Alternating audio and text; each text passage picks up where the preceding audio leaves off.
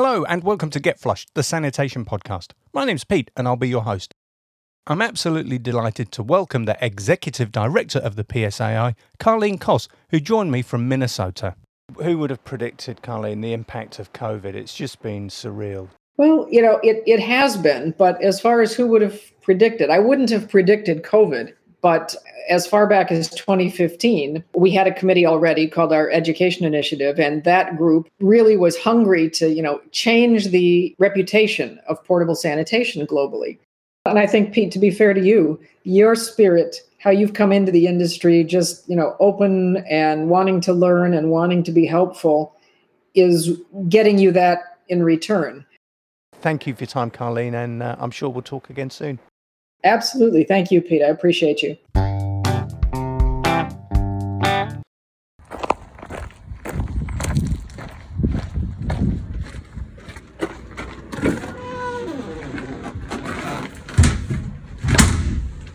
So I'm on site, I've opened the app on my phone and I'll work through the 15 questions that I use to conduct an inspection.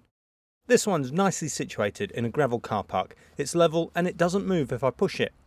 Is the outside of the cabin clean?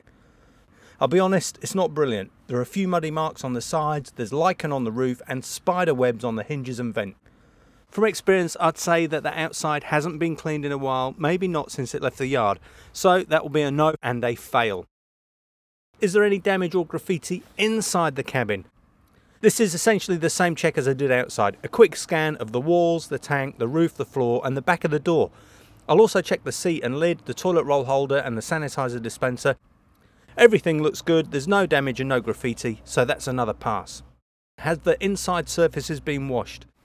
I have to say, this one's pretty dirty. There are cobwebs on the ceiling and vents, there's a layer of dust and dirt on the shelves and some muddy marks on the tank from people's feet. There's also a bit of dribble on the wall and the floor around the urinal, and it smells like a toilet. Now I don't know when this unit was last cleaned, but experience tells me that the driver doesn't wash this unit when he or she comes to empty the tank, so I'm going to say no. When I see toilets in such a disgusting state, I think I'd like to visit the people who work there at home. I'd do that to see how clean their bathrooms are. I wonder what their mums would say if they left pee on the walls and floor, what their wives would say if they left poo smeared on the seat, what their sons and daughters would say if they found a used tampon squashed under the sink, or what they would say if their kids drew a big cock and balls or wrote "Jimmy is a fat" on the back of the bathroom door.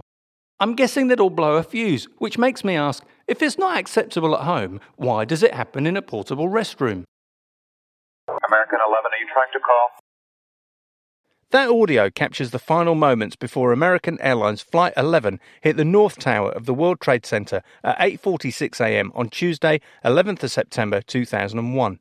In the days, weeks and months that followed, a huge rescue and recovery operation took place at Ground Zero. My friend Dave Andres took a key role in the mission to supply and service restrooms for the first responders and recovery workers. He arrived on scene the next day, Wednesday the 12th of September, and he's agreed to share his story. We got a call that said the sheriff is going to meet you at your yard and they're going to escort you to Ground Zero. I was in the lead truck and we got escorted from Keysby, New Jersey down to Lower Manhattan and we started slinging toilets. We delivered these toilets and we would watch firemen and police officers and Port Authority people go into them and not come out, like well beyond the time you need. And we then discovered that they were so thankful for a place that was clean, dust-free, alone, and they could just decompress. So it's incredible, really, that you were involved from day one. And what's amazing is you have to be ready for any call at any time. You never know what the next call is going to be. And I can't thank you enough, Pete, for asking me to tell this story. I just feel like an old man because it's 20 years ago.